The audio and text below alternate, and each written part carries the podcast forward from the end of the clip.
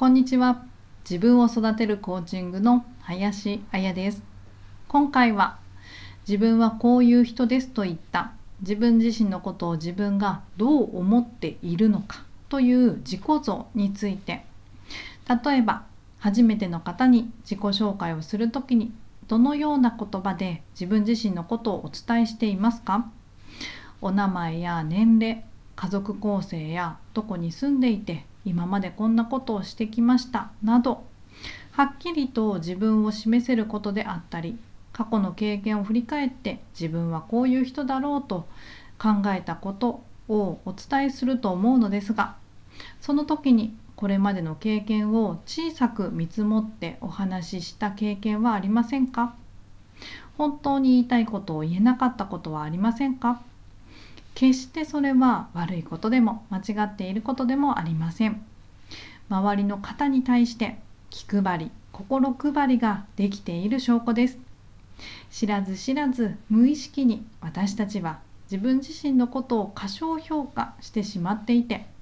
その習慣を繰り返してきたからこそこれからの人生で自分がどうありたいのかといった未来の自己像がなかなか見つけられなくなっています。そこで今日はなぜ無意識に自分自身のことを過小評価してしまうのか。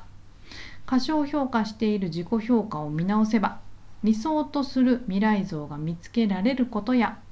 未来の自己像が本来の自分が望んでいるあるべき自分らしい姿だということをみんなで共有していきます。まずはなぜ無意識に自分自身のことを過小評価してしまうのか。自分とはこういう人です。と自分自身のことを考えた時に誰かに自分のことを伝えようとした時に謙遜したり腰を低くしようと意識したり相手を思いやる気持ちを私たちは振る舞いや姿勢から見せるといった習慣というのが小さい頃から根付いていますよね。この習慣というのは日本人の美徳とも言われていて誇らしい部分です。ただ自分自身のことを実際よりも低く評価してしまう習慣となっています。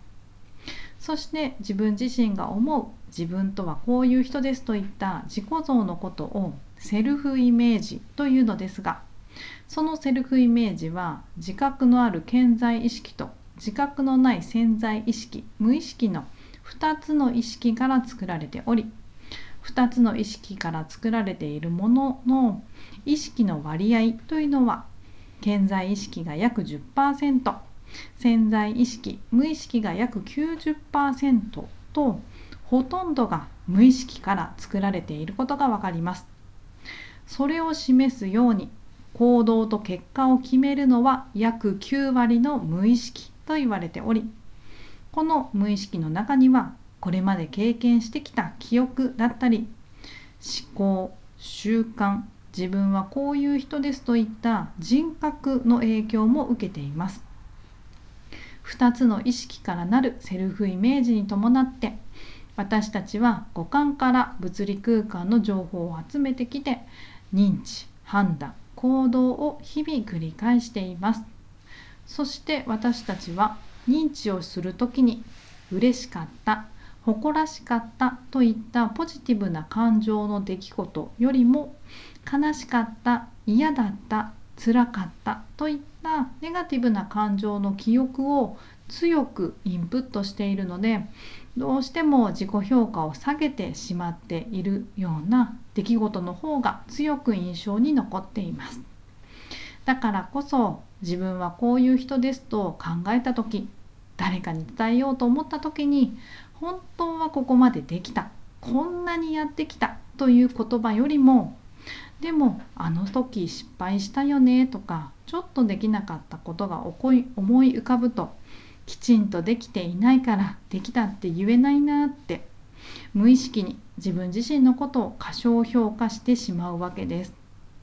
そうすることで私たちは本当にできること本当はできていることなども制限がかかってしまうわけです。思考や判断や行動に制限がかかってしまうということはそれ以上のことをしようとしてもしようとしたくてもできないと思ってしまう心理になるわけです。過小評価している自己評価を見直せばその制限を外してあげることができます。自己評価を見直すって難しく思えますが難しくありません。とっても簡単に自己評価を見直すことができます。それはこれまでの人生で自分自身が嬉しかった誇らしかったとポジティブな感情をした経験をもう一度思い出していくことです。今はただ忙しい毎日に追われて忘れてしまっているだけです。記憶はちゃんと残っていますので思い出すことができます。思い出せば思い出すほどその部分の思考回路を強くすることができポジティブな思考をに変化していきます。そうすると過小評価していた自己評価が見直されてこんなことできるかもしれないやってみたいと夢や希望が湧いてきます。未来の自己像は本来自分が望んでいるあるべき自分らしい姿です。今の自分現状の自分からしたら今の自分が自分らしいと思えることが一番いいように思いますがここまでお伝えしてきたように今の自分現状の自分というのは過去の経験が元に作られている自己像セルフイメージです。未来の自己像というのはその今の自分が望んでいる理想とする姿でそうありたいと思っている未来の自分です